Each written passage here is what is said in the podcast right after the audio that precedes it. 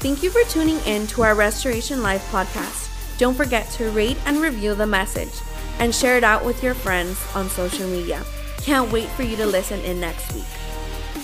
Good morning. What's going on, everybody? You guys ready? Nah, y'all ain't ready. You guys ready? All right. Hey, uh, I was reminded right now that for all the ladies that um, are registering for the Radiant uh, conference, you can go on the app or on the website right now, and there is an early bird registration. And so um, we've opened it up to our network, and so I promise you that it's going to sell out fast because they're already starting to promote that um, around the network. There's about 30 churches in our network, and you don't want to miss out on the opportunity um, to be here because there's going to be a cap because we're we're having service in here, and I think we're capping it out at 500. And so um, there's an early bird special for all of our ladies. And so make sure that you guys register as soon as possible. That'll help take care of the cost of the entire conference. Like a lot of a lot of people in our church don't know how much these conferences end up costing our church, but they end up for us here. Um, they end up costing us between eighteen and twenty thousand dollars to put on.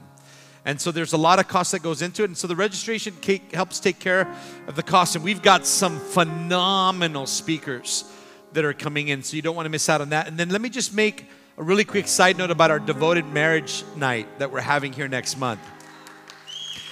It is going to be a weekend to remember because on that Friday night, there is a registration because we did open it up for, for our network and we're flying in my friends Jonathan and Joanne Brozozog from Creative Church in Brooklyn Park, Minneapolis, and so, or Minnesota. And so um, they're a dynamic duo. You guys may remember Jonathan Brozozog when he came here and he spoke. And so him and his wife, Joanne, we're bringing her in as well. And they're going to do our devoted night here at Restoration Life on Friday night. And so we're going to have really cool, really cool um, night of worship and instruction for all married couples and soon to be married couples. And so we don't want you guys to miss out. But there is a registration from that. And I'm telling you right now, all of the network, they're, they're all registering for it, and that's going to sell out. Uh, fast soon. And we made it really affordable for everybody to be able to be a part of that, to help cover, cover the cost of all that. And then Saturday morning, that next Saturday morning, we have a leadership, um, uh, discipleship, and training with Pastor Jonathan Brozozog.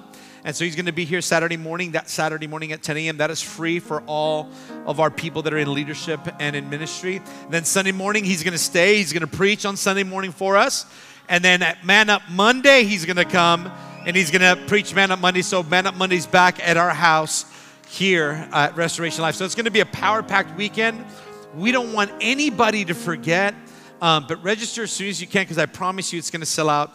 But before I get into this message, we have a special announcement that I need to make. And I'm going to ask um, Roxanne and Teresa and Pastor Max, all of our pastors to come up. I know Pastor Don's not here, um, but I want to have our pastors to come up. And um, I don't know if any of our as, as executive leadership is here, but if you're here or if you're available, I'd love for you to be able to come up too. Um, we're going to make a little bit of an announcement today because uh, there is a uh, transition that's taking place. And so uh, we just want to fill everybody in on it, and we're super excited about it. Uh, how many of you know uh, Pastors Max and Teresa?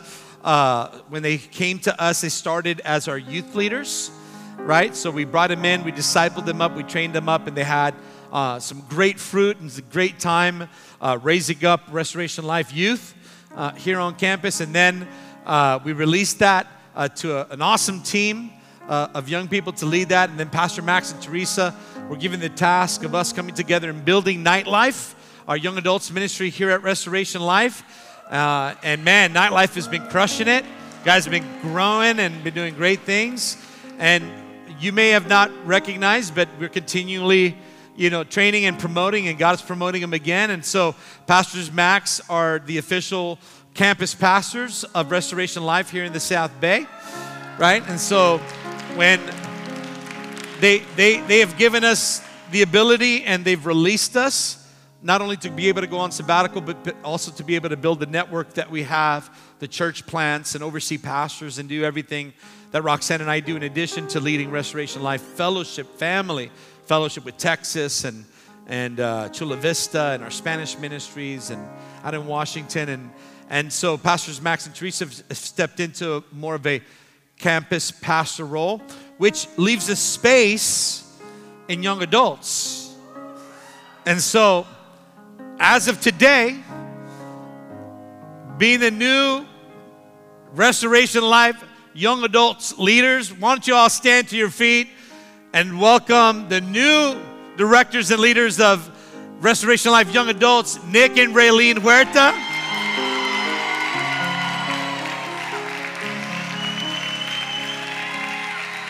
Come on, somebody make some noise.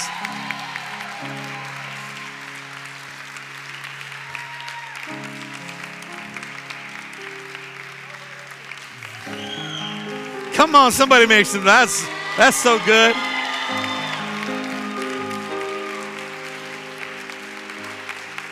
God is continually building up the next generation of this house because we believe in discipling from within.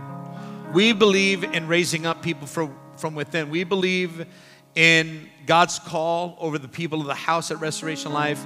And although there are reasons and opportunities for people to be brought in from the outside, um, God's put a, a passion in our heart to disciple from within. And so we're so honored by this young couple.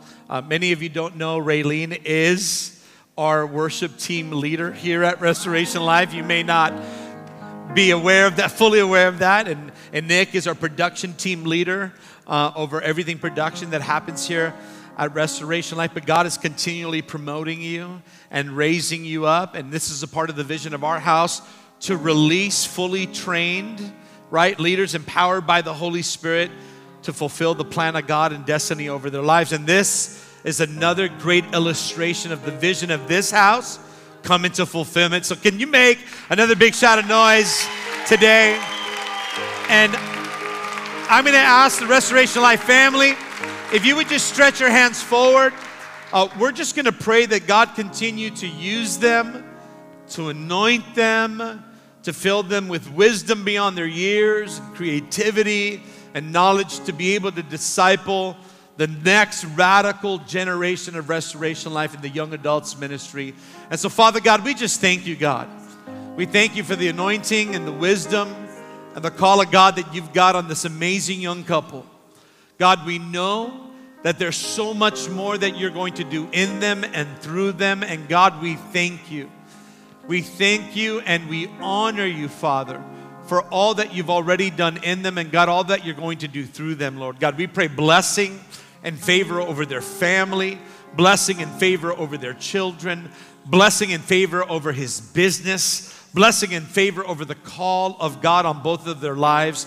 And God, we pray for a hedge of protection about their family, a hedge of protection upon their marriage. And God, with their lives, they'll glorify you and honor you in Jesus' name. The church shouted, Come on, somebody celebrate with me today.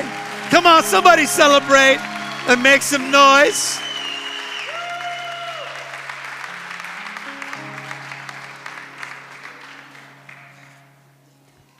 Love you guys. Man, Max has been doing way too much. so Max been doing, Max and Teresa have been doing way too much and we needed to release them from some of their obligations and responsibilities. And, and what many of you don't recognize a lot is that in order for the next generation to increase, the previous generation has to learn how to decrease. And it's unfortunate that in the kingdom of God that there are a lot of people that are involved in ministry and in leadership that don't decrease so that others may increase. This is the model of leadership that Jesus taught us long ago and it's something that we've been able to see done over and over and over again when we were youth leaders and when we were worship leaders and assistant pastors in our church. We decreased so that others may increase. And to be able to see that happen in our own church over and over and over again, because we believe that the call of God is not just on, the, on my generation. And I believe that, listen, I, we still got a lot of energy in our generation Come on, we still got a lot of wisdom, a lot of anointing. We, we may not have as much energy, but we do carry the wisdom.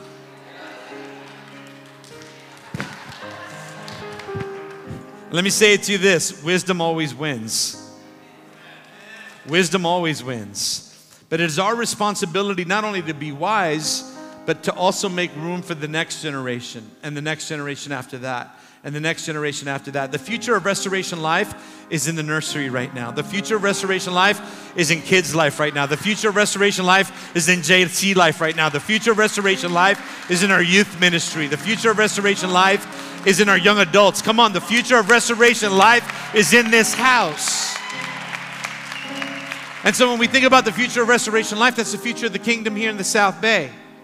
And I've always taught our young people that our ceiling is going to be their ground floor. Where we end should catapult them to the next great thing that God wants to do here at Restoration Life. And we want to make room for that and we want to honor that and celebrate that. So just know it doesn't matter how young you are, God can use you. And let me also say this it doesn't matter how old you are, God can use you. I'm reminded of an old man by the name of Caleb that wasn't able to enter into the promised land because of eight spies that didn't see what God showed him. And he, and he would declare to God, God, give me that, give me that promise, give me that mountain, give me the, the promised land. I might be old, but I could still inherit your goodness and your blessing. And so don't ever retire from the kingdom of heaven. There is no retirement for us. When we retire, we go to heaven. That, that's what retirement looks like. It's, our retirement plan is out of this world. Come on, somebody. Man, God's good. God's still raising up leaders in this house. Well, we're in our series entitled Red Flag, and I understand that it is Super Bowl Sunday, and tomorrow is Valentine's, and so there's a lot of love in the air, and there's a lot of football in the air, and I'm gonna make a couple of football references today, but I didn't want to wrap this message around a Super Bowl Sunday. I want to wrap this message around the Word of God.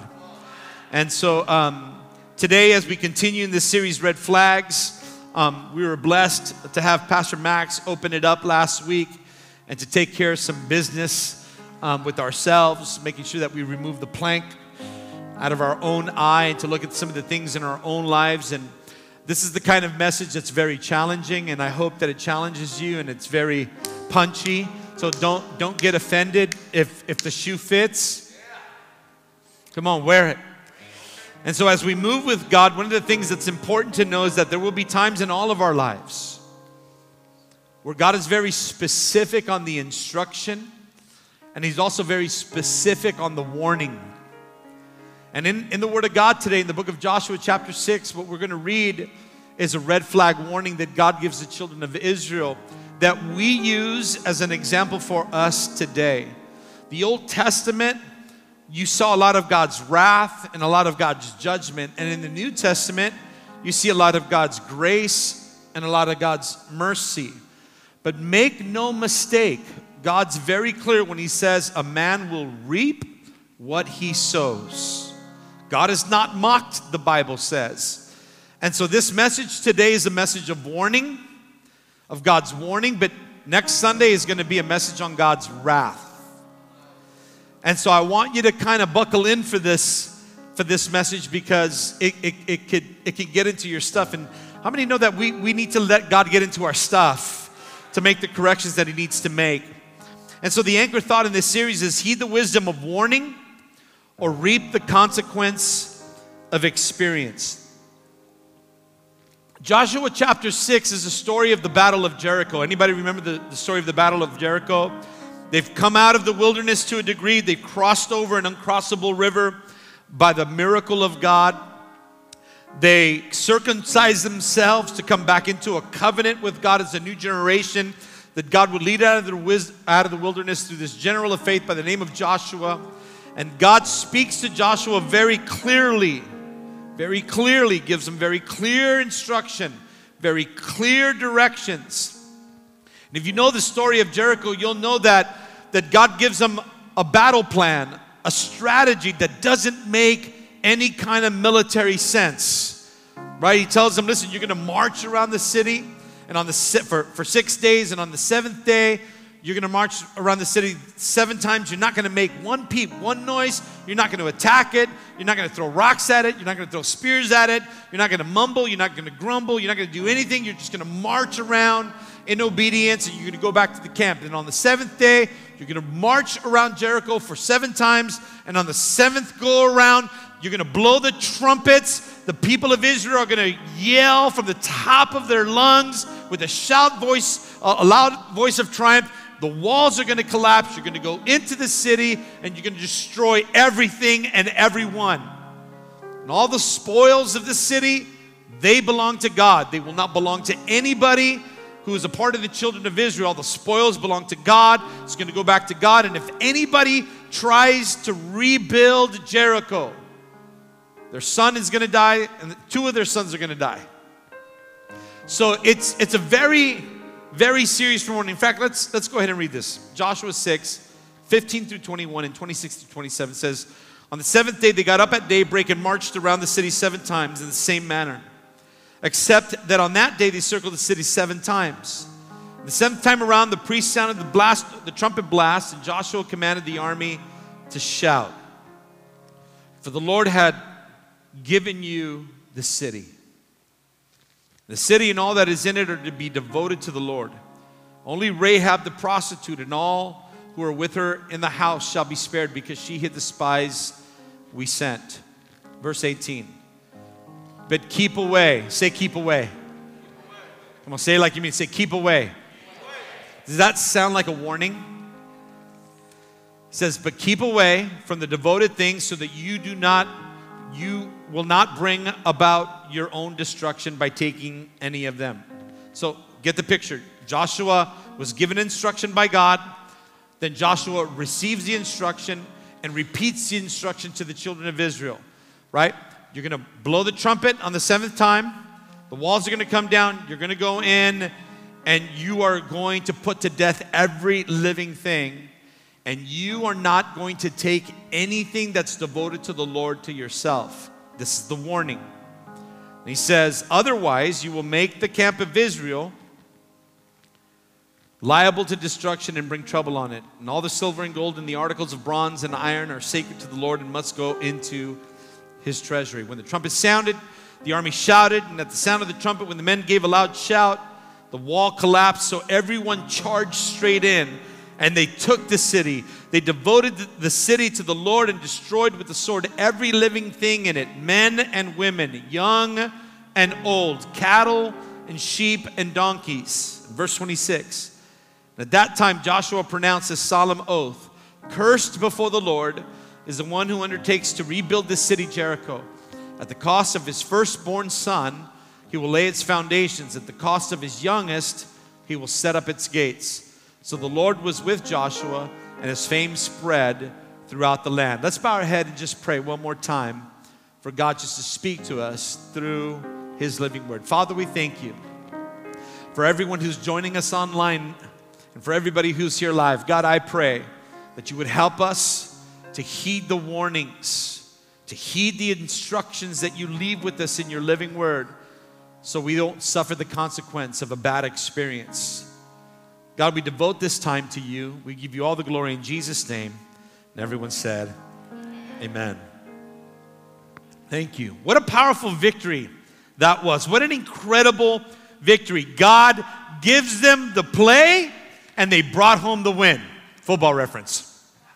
God gives them the play and they bring home the win. I wish I could have heard them shout with the voice of triumph. Could you imagine the amplification that God would have brought to that, to be able to see the walls of Jericho, a fortified, undefeatable city, brought to ruin by the power of God. Not the power of God's people, not the power of their military might, not because they didn't have tanks, they didn't have rockets, they didn't have any of that stuff, but by the power of God's Holy Spirit moving on the obedience of God's people. A fortified city was destroyed and they were able to move in for the win. is, anybody, is everybody following me so far?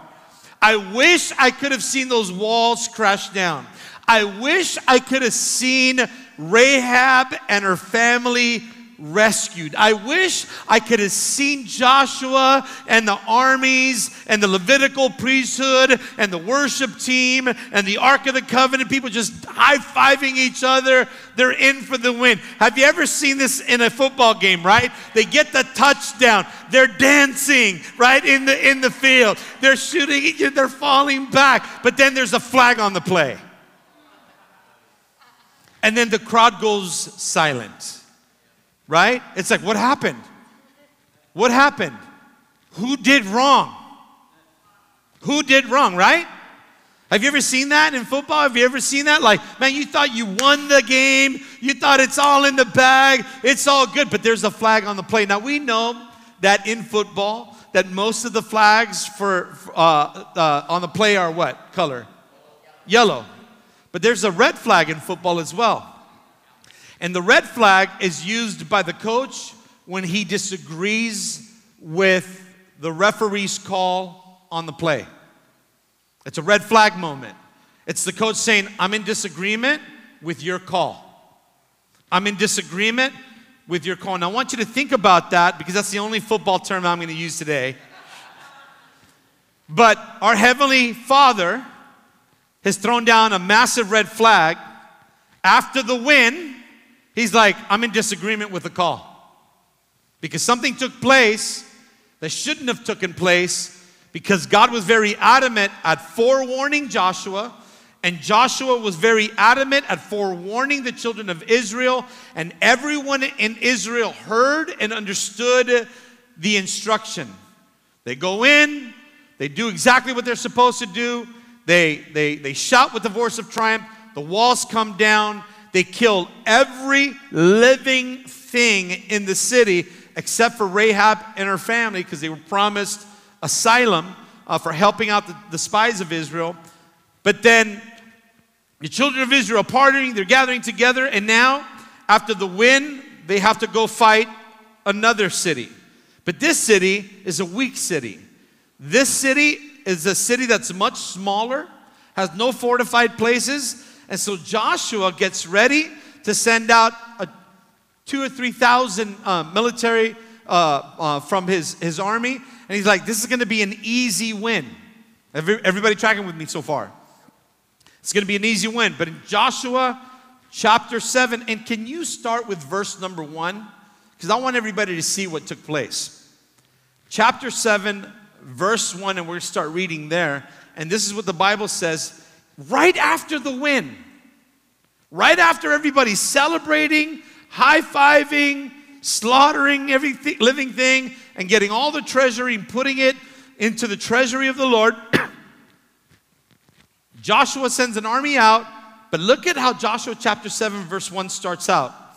But the Israelites were unfaithful in regard to the devoted things. There are certain things that God specifically said are devoted to Him and not to them. God was going to give them the land, God was going to give them the victory, God was going to give them a lot, but He wasn't going to allow them to have anything that was devoted to the Lord. Is everybody tracking with me so far? Whatever is devoted to the Lord is the Lord's and not ours. But the Israelites, can you guys put that scripture up? Joshua chapter 7, verse 1. But the Israelites were unfaithful in regard to the devoted things. Achan, son of Carmi, the son of Zimri, the son of Zerah, the, of the tribe of Judah, took some of them, and so the Lord's anger burned against who? Wait a minute. Wait a minute. It was one guy that did the wrong. It was one person that did the wrong. Achan. Everybody say Achan. Achan was the one that did something detestable to the Lord. What did he do? He took what was devoted to God and he kept it for himself. That's what God is saying. And then he reads down the lineage of Achan. he reads down um, son of Carmi, son of Zimri, son of Zerah of the tribe of Judah, who took some of them. So the Lord's anger burned against Achan. No, what does the Bible say? It burned against Israel. Now, I'm going to make a point on that next week because we're going to talk about God's wrath next week. But I want to look at God's red flag today. And then in verse 2, now Joshua sent men from Jericho to Ai, which is near Beth Aven, to the uh, east of Bethel, and told them to go up and spy out the region. So the men went up and spied it out. And when they returned to Joshua, they said, Not, not all the army will have to go against the Ai. Send two or three thousand men to take it so uh, we don't grow weary the whole, uh, so we don't weary the whole army, for only a few people live there. So about 3,000 went up, but they were routed.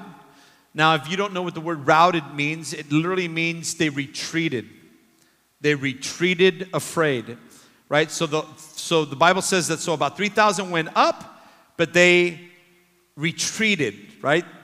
They were routed by the men of Ai, who killed about 36 of them, and they chased the Israelites from the city gate as far as the stone quarries and struck them down on the slopes. And at this, the hearts of the people melted in fear and became like water.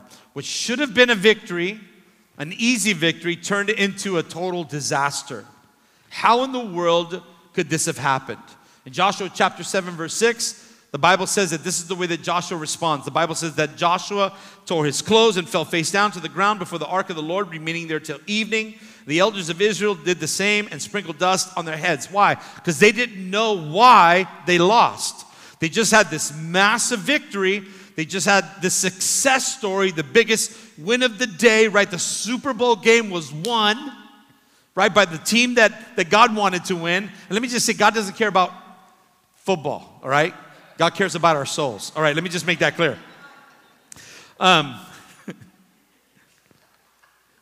so, Ai is a small, insignificant army who easily defeats the children of the Most High God, who easily defeats the children of God the same children that just defeated the most impenetrable fortress known to them is now defeated by a smaller, insignificant army because of one person that decides to disobey God's red flag instruction. One man disobeyed, and 36 funerals needed to happen. One man disobeyed, and the army was defeated. One man disobeyed.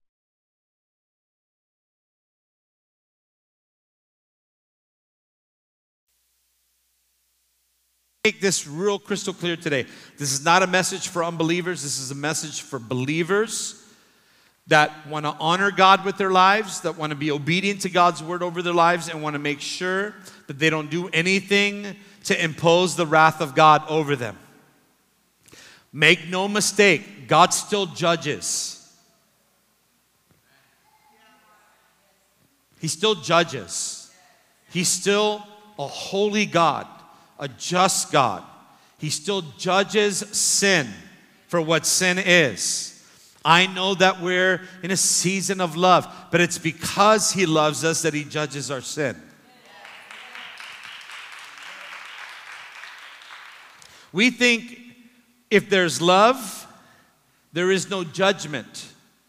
We think that if there's love, that there's no need for repentance that there is, if there's love, that there is no discipline that needs to be had. But God even says it over and over again. It's because I love you that I discipline you. It's because I love you that I don't let you get away with it. It's because I love you that I will expose it, not to hurt you, but to heal you. And so make no mistake, we still serve a God who still judges his people. In fact, the Bible says, and this is where a lot of people that aren't strong Christians will, this is their favorite verse judge not that ye be not judged. They'll even use the King James Version, right? Judge not that ye be not judged, right?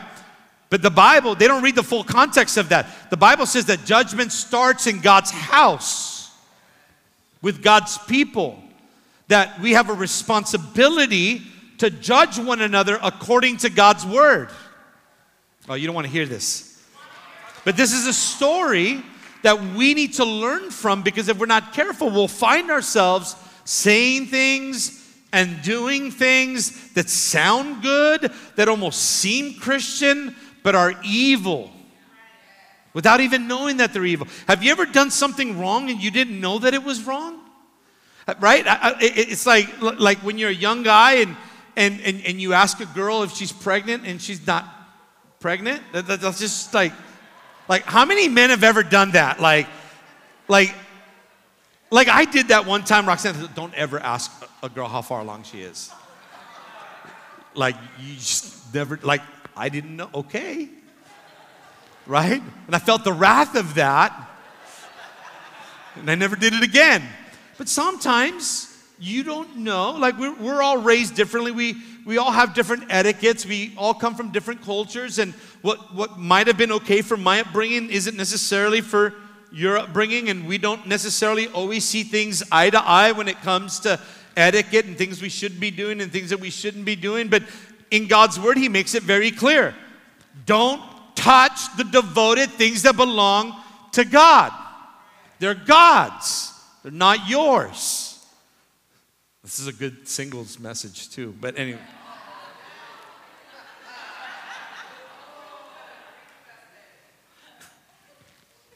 And so this story should serve as a warning. And there's a couple of points that I want to make, but I'm only going to make one point today. I'm going to make one point today, and then I want to do a little teaching on, on something that really stood out to me.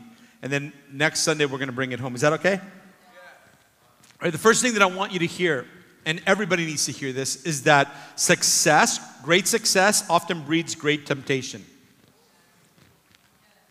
Great success often breeds great temptation. And you, you could see this in Joshua, in the army, and in what's taking place in the story. The thrill of victory was replaced by the agony of defeat. Compared to Jericho, Ai should have been um, an easy victory, but it was a shameful defeat. And this shouldn't surprise us because the same thing happens to us today.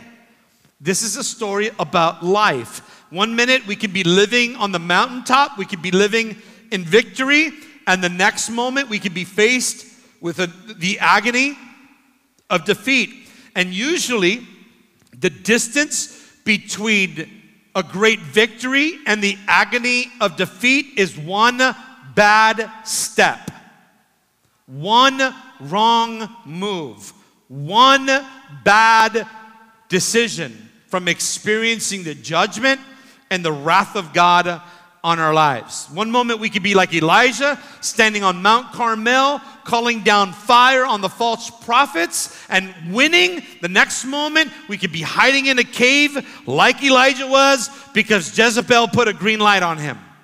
You went from a mountaintop victory to the darkness of a cave living in fear because of one bad decision. One moment we could be drawing our swords in, protecting our faith in Jesus, like Peter the apostle did in the Garden of Gethsemane when they came to arrest Jesus. Peter pulls out the blade and he's like, nah, chale, Holmes. Whatever. But he goes, nah, you're not, you're not going to take Jesus. And, and he, bah, he cuts off the centurion's ear.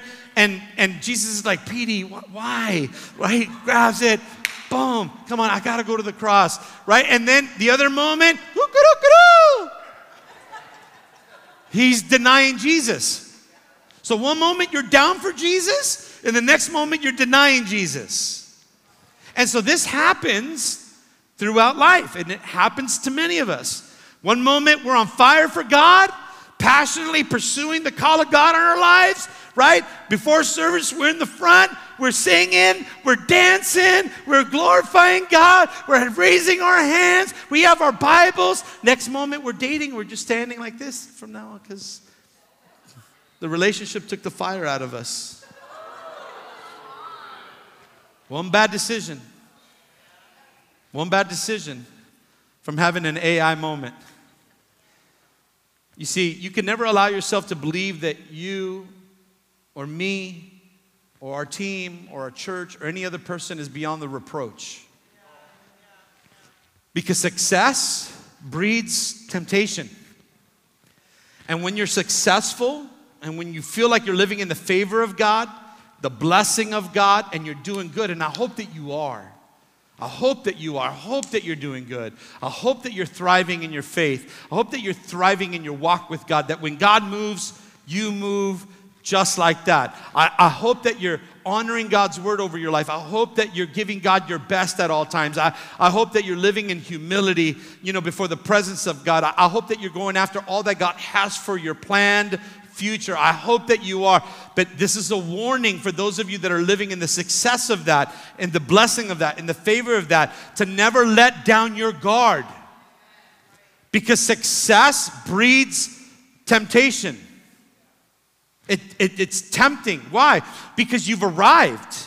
Every discipline that you had, every conviction that you had, helped you get to the place of favor and blessing that God called you into. But if you're not careful, and listen to me clearly, you can apply this to your business, you can apply this to your family, you can apply this to relationships, you can apply this to your walk with God. The moment you let down your guard, you begin to compromise your convictions. And it's a dangerous place to be in. Think about Kobe Bryant, the top of his game, committed adultery. He let down his guard. Think about Michael Jordan and what he went through. Think about all these famous people. They get to this, this place of, of, of success and favor and, and, and celebrityism, and then they do one stupid thing and they lose it all. Why? Because they let down their guard. I don't know how many pastors I've seen over the last couple of years fall from grace because they, they, they, they're in the most thriving church, the biggest church, the, the fastest growing church in America. Next thing you know, they've slept with this person, that person, and that person in their church. They've fallen from the glory of God. And nobody, absolutely nobody, is exempt from that reproach. Are you hearing me today? Nobody's exempt from that. Nobody, absolutely nobody is exempt from that. And so trust me when I say whether you're successful in business, whether you're successful in, in, in relationship, whether you're successful in ministry, um, if you let down your guard, you will grow complacent in your disciplines. You'll start guarding what's important because you think that you're stronger than you actually are. And look at somebody and tell them, you're not that strong.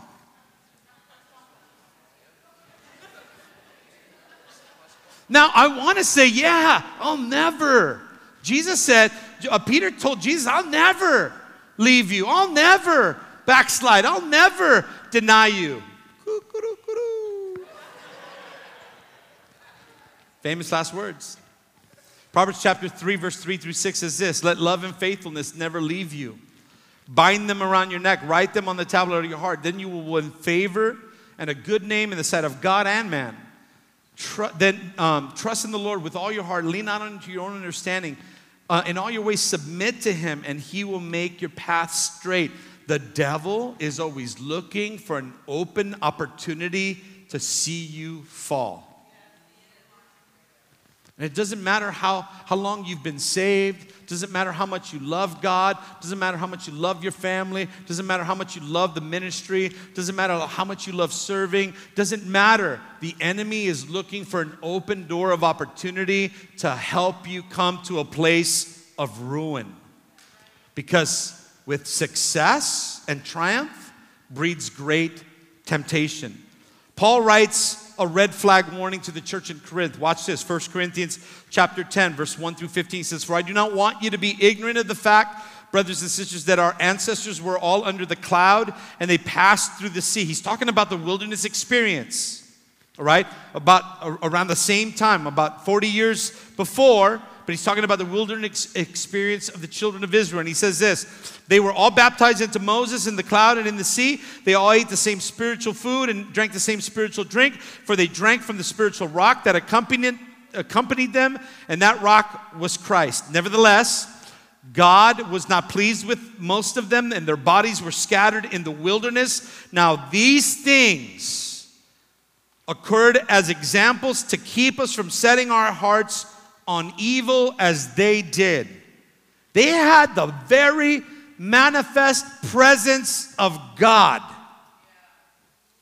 That's who they walked with. That's who they moved with. That's who they rolled with. And yet many of them died in the wilderness. Why?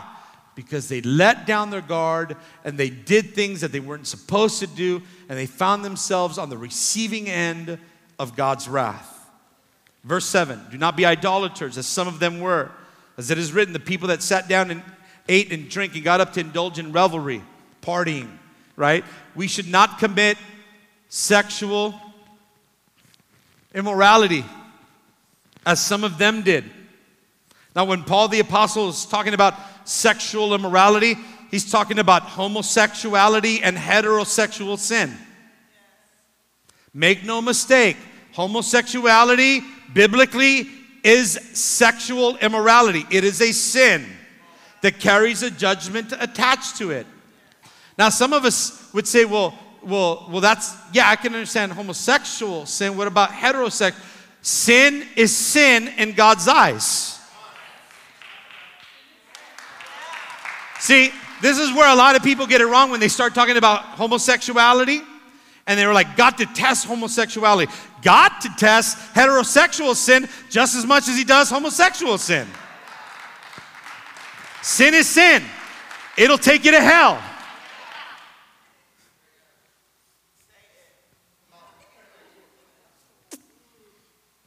And what does the Bible say about sexual immorality?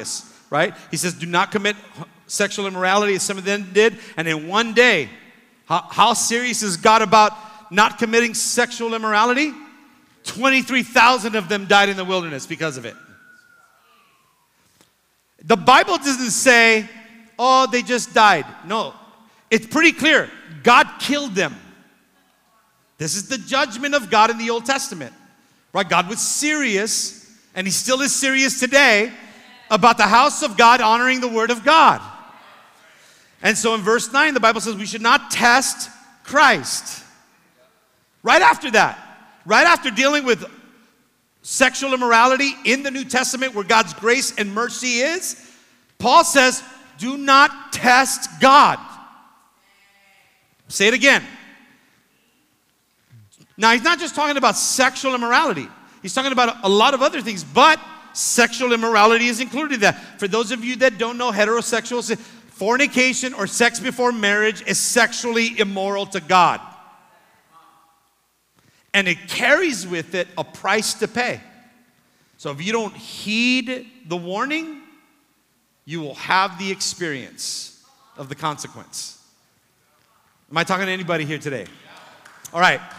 Can we can we move on? Because I don't have that much time and I really want to talk about something here because when you think about testing God, how many of you have ever tested God? I mean, um, because this is a thing that I think a lot of us do and we don't even know that we do. And this is one of the things that I really wanted to bring out, and I wish I had more time to bring it out today, but I don't. But I do want to say a couple of things that is a massive red flag warning to us today. Because some of us may be doing something that we're not supposed to be doing, and we, were, we are going to get busted by God for it. And I don't want anybody to, to get busted by God for something that you didn't know was wrong because there's the sin of omission and the sin of commission. Right? So if you're like, well, I didn't know it was sin, doesn't matter. You still got to be judged by it. So here's a red flag warning. What does it mean to test God? What does it mean to test God? And are we allowed to test God? Like, are we allowed to test God in anything? Well, there's only one place in the entire Bible that you and I are instructed and allowed to test God, and it has to do with finances. In Malachi chapter 3, the prophet speaks on behalf of God, and he tells the people of Israel that God said, Test me in this. Right? Bring all the tithe. Put it up. Malachi chapter 3, 10. Yeah.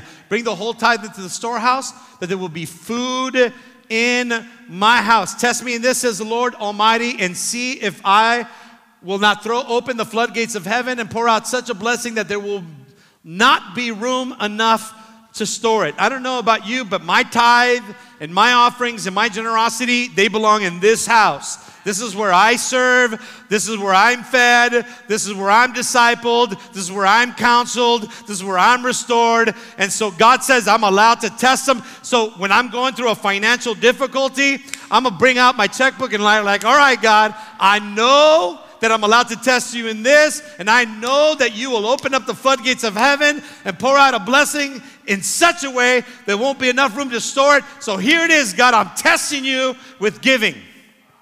And God allows me to do that, but nowhere else in the Bible. And Paul reminds us do not test Christ, do not test God.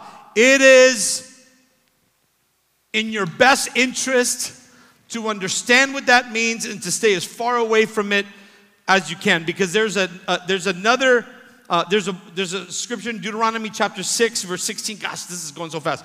Where God commands Israel not to test him. Do not put the Lord your God to the test as you did in Massah. Now this second kind of testing is where we find all of ourselves in when we do this. And what is testing God? It's it, it, it, it's when it's when we have a doubt,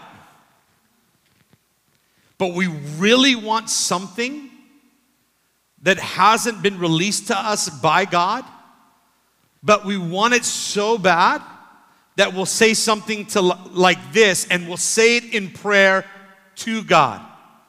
God, if you love me,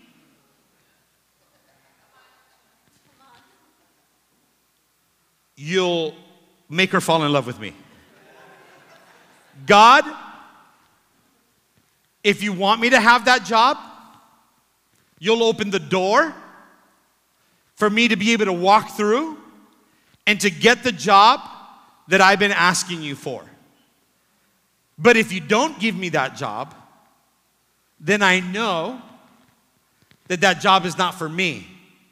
And whether or not you know this, you're actually testing God because you're asking for a sign. I'm going to let this marinate for a little bit. I don't care if I go over. Listen to this God, if you want me to have this in my life, then this is the way that it'll look. And if it looks like this, then I'll take that as a sign that you want me to receive it and walk in it and do because you know the desires of my heart. Now, I know some of you are going, wait a minute, I do that a lot. God, show me a sign, right? God, if it's you, she'll wear red lipstick today at work. God, if it's you, he'll bring me Valentine's roses even though I'm not his Valentine and, and we ask for a sign from God. Let me, let me show you how that looks like sometime. God, if, if, if you want me to pursue him, then God make me attractive to him. Well, he's not saved, and that should be enough sign found in his word to tell you that you shouldn't approach that individual. You don't need a sign. You just need to be obedient to God's word. But we constantly ask for signs. And whether we understand it or believe it or not, we are in danger of testing God. And a lot of times, what, we, will what we'll do is we'll say, um, Well, I'm going to do this because I know God is with me, God is for me, but it never was, led, you were never led by God to do it. You were led by your own desire to do it, but then you get in trouble for whatever you've done, and then you expect God to rescue you from that trouble, when in reality, His rescue will come in the form of discipline. Do you remember when Jesus was being tempted by the devil when he started his ministry? You remember what Satan tempted Jesus with? Let me, let me just read it to you Matthew chapter 4, verse 7 through 10. The devil took him to the holy city and had him holy city and had him stand on the highest point of the temple. If you are the son of God, he said, throw yourself down, for it is written, he will command his angels concerning you, and they will lift you up in their hands, so that you will not strike your foot against a stone. And Jesus answered and said to him, It is written, you will not put your God to the test. Listen, Jesus didn't have to prove God's love the fact that he was standing on planet Earth in physical form was the evidence of God's love. The Word of God was in the beginning, then it became flesh. Satan wanted a sign for Jesus to prove that God loved him, but Jesus already understood God's love. He was walking in God's love. He is God's love. And he said, You will not test my Father. My Father doesn't have to prove to you that He loves me. My Father doesn't have to prove to you that He's for me. My Father doesn't have to prove to you that He's in me. All the proof I got was the sign of the death, burial, and resurrection of Jesus Christ. That is the only sign I have ever needed. I don't need to see another sign. I just need to be obedient to this. And if I'm obedient to this, It'll lead, the word of God is a lamp unto my feet, a guide to my path. If I need to make a decision and I need wisdom, I go to God in prayer, I go to His Word, I go to leaders that I can trust, then I make a decision that's biblical.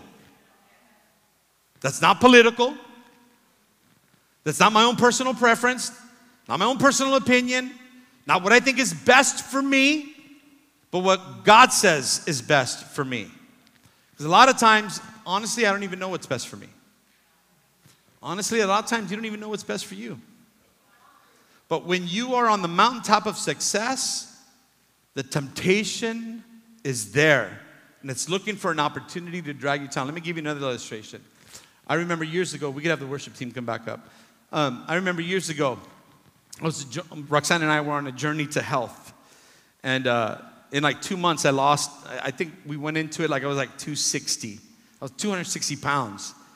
And um, my daughter sent me a picture of that time just the other day. She's like, No way were you that big. I was like, Way. I mean, it's in the picture, it's right there. And I think in like two and a half months, I went, I went from 260, uh, three months, I went from 260 to 185. And then everybody said I looked like a crack baby. I don't know what that meant, but it was like, they were like, oh, honey, are you okay? I'm like, yeah, why? I feel good. She's like, you don't look good. And I'd go home and tell, baby, people think I look sick. She's like, honey, you look fine. You're fine at me. That's all that matters. I was like, all right, cool. But what ended up happening is that man, I lost this weight. I felt good.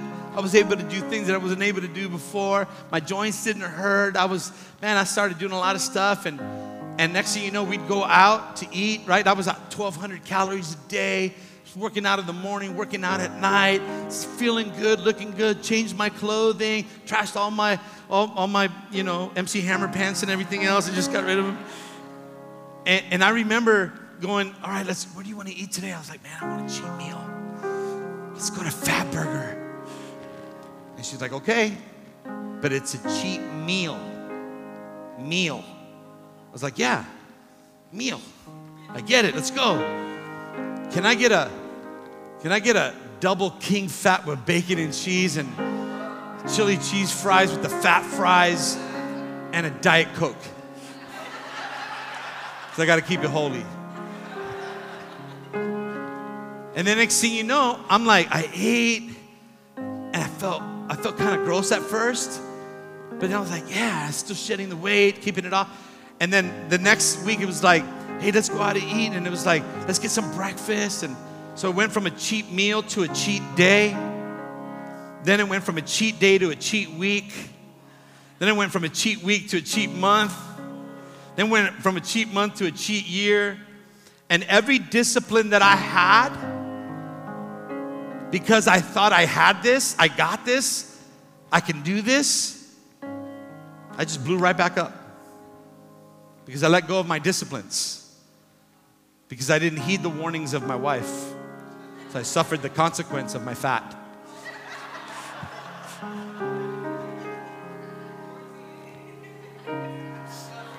I'm gonna eat today though. It's a cheat day. Ram's gonna win. All right, here we go. Essentially, the devil was telling Jesus, prove God's love by testing your father. And listen to me, saints, don't ever test your father's love. Don't ever say, hey, if you love me, you'll do this. That's testing God. Or, God, if you want me to have this, then open this door and close this door. I don't know why people pray like that, but you're actually asking for a sign. Let me tell you what Jesus said in Luke chapter 11, 29. He says, As the crowds increased, Jesus said, This is a wicked generation. It asks for a sign, but none will be given it except the sign of Jonah. So, what is Jesus saying? I'm not going to give you any signs. You only need one sign. And he, and he, re- he referenced the sign of Jonah. But can I tell you what the sign of Jonah was? The sign of Jonah wasn't the disobedience.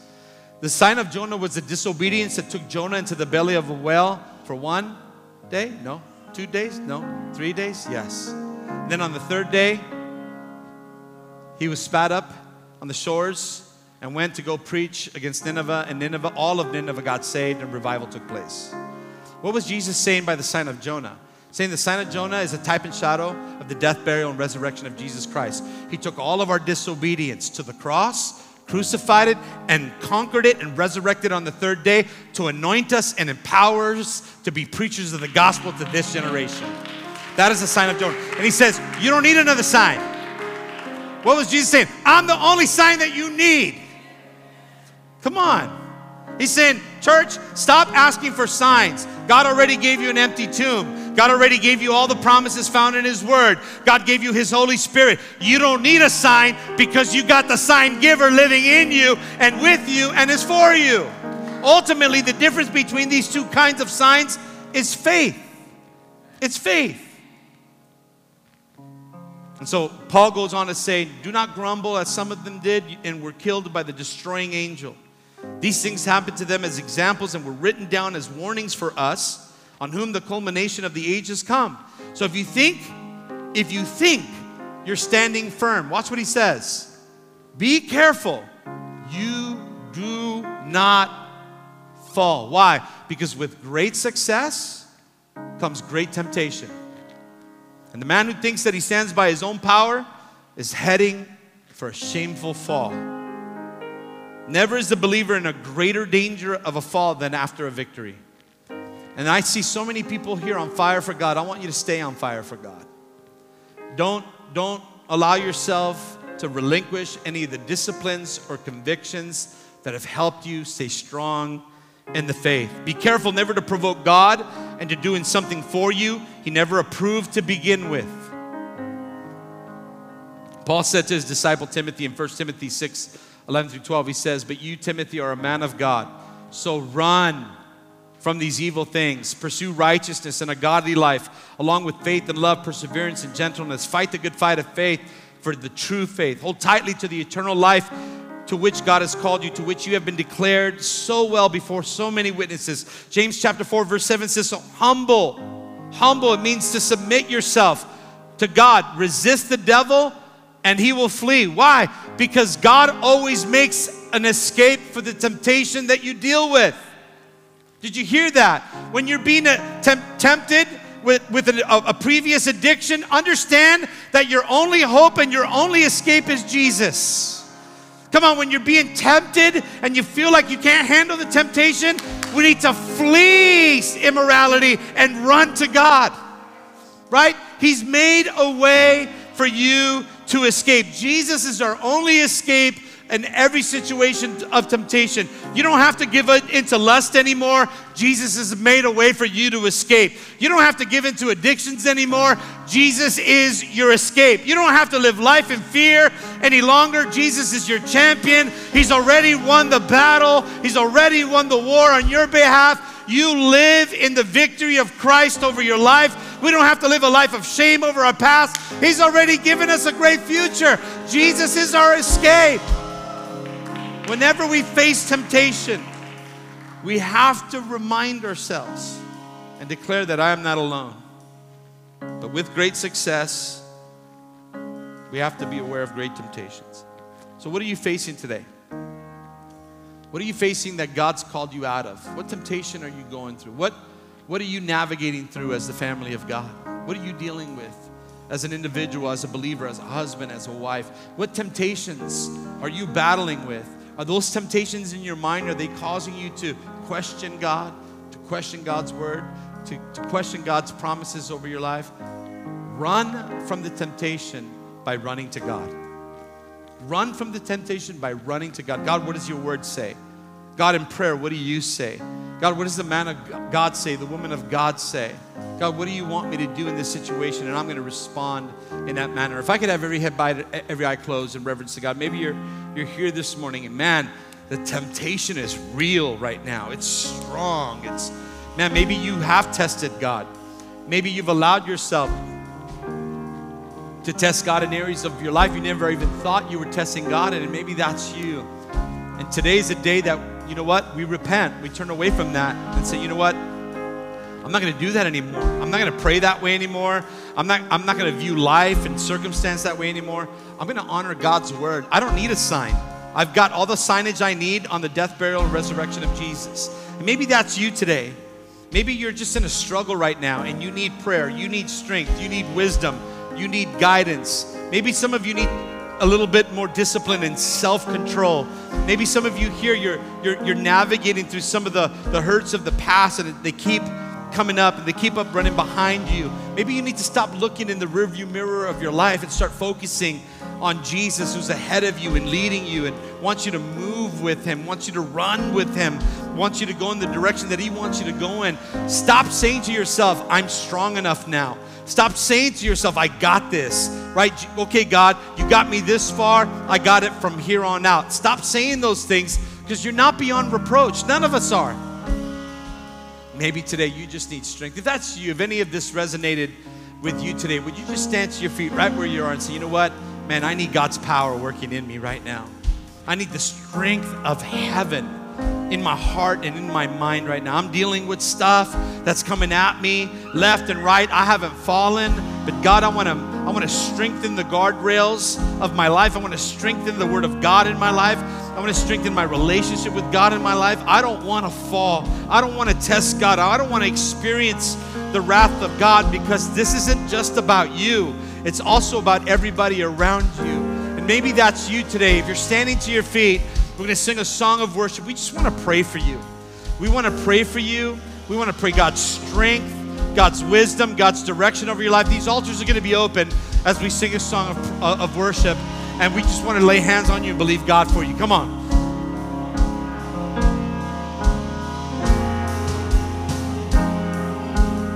Come on, you need prayer. You need prayer, man. It's a struggle.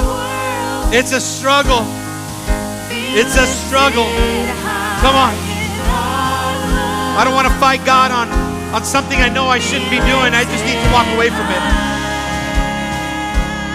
I know God didn't call me to something that I've been looking into. Maybe I need to just repent from going in that direction and come back to my senses in Christ and whatever God's leading you to do right now. Let's find ourselves in His presence. Jesus. Jesus. We need your strength, God. Come on. Come on.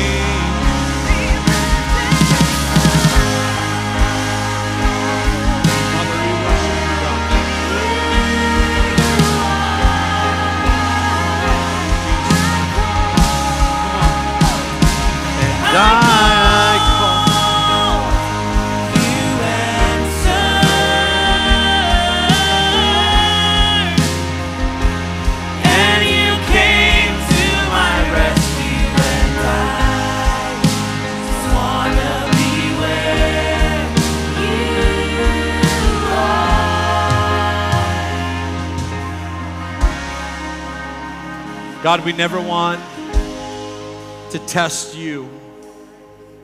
We only want to be obedient to your word. We understand, Father, we don't need signs because you've already given us instructions. Father, I pray, God, that as a church, that as leadership, and as the body of Christ, that we would honor your word above anything else that we encounter in this walk with you. That we would honor you to such a degree in your living word, God. That's the first place that we run to for instruction, is what you have to say. Father, I just speak life and blessing and favor over the family of God this morning. We just thank you for that, God. Thank you for that, Father. In Jesus' name. In Jesus' name. I just want to do one more thing. If I could, if I could have my wife and Max and Teresa, if you guys maybe can come over here, over here to the front. I'm going to ask my daughter, where's my daughter? Justine, if you would come over here. I want to ask if, if you would come. And Anthony, I want you to come with her as well. I want you to come over here. And I'm going to ask you to, to come forward and uh, uh, where's our Where's our prayer team? Our prayer team's over here. Our leadership is over here. Um, I know Timmy, Vanessa, you're very close to my daughter, and any of any other one of you that very close to Justine. I know Brittany and, and Abel, and um, my my daughter's going in for surgery this Wednesday, uh, brain surgery, and uh, they're going to remove a tumor in her brain. And are they doing the biopsy as well? Um, and so we want we want to pray uh, for God's favor over you, for God's peace over you. Um, I know, I know that this can be a scary time for you, and I know that that there are a lot of variables that the doctors have shared with you and you've shared with us. But we just trust God. We trust God more than we trust a doctor. We trust God more than we do a medical procedure. We trust God for the good report. Because as Christians, we're in a win win situation. We are in a win win situation. And honey, I want you to know that God's hand is all over you. It's been all over you since you were a little girl, since you were birthed. You are a miracle of God. And God's not stopped doing miracles in your life. He's proven Himself, not because you've tested Him, but because He's revealed Himself to you in so many beautiful ways. And guess what? He's not going to stop revealing Himself even more. And so, together, if I could have our church family just stretch your hands forward, we're just going to pray. We're just going to believe God. I just believe the peace of God over you as a mom. I just believe for the peace of God over you as a daughter. I believe for the peace of God over you as a woman of God, as a, as a woman that has been fearfully and wonderfully made by our Creator. And so, Father, right now I speak life and healing. We rebuke cancer in the name of Jesus. We come against all sickness. We come against doubt. We come against fear, for you have not given us a spirit of fear, but of power, love, and a sound mind. And God, we just declare right now in the name of Jesus for healing and restoration under the blood of Jesus. God, I just thank you in advance for the healing. I thank you in advance for the miracle. I thank you in advance for the peace. And God, together we will celebrate. We will celebrate the victory. Because you're an awesome God. God, we'll hold truth as a promise. I remember when you were a little girl And God told me when you were a little girl that you belonged to Him and not to me. And that still rings through, true 30 years, almost 30 years later. He loves you more than any of us ever will put together because you are precious in God's hands and precious in God's sight.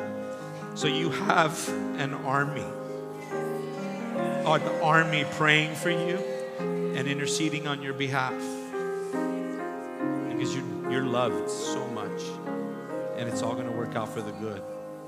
In Jesus' name, amen. Amen. Thank you guys. We love you. Happy Super Bowl Sunday. Have a great time today. We love you and we'll see you on Sunday. And we will keep everybody updated on social media what's happening. But on Wednesday morning, if you could lift her up in prayer as a family, we would be honored by that. We're just believing God for the report of the Lord. Amen. God bless you. Turn around, give somebody a high five. We love you. We'll see you next Sunday. Oh, and don't forget, DNA starts this Tuesday. DNA. Let's go.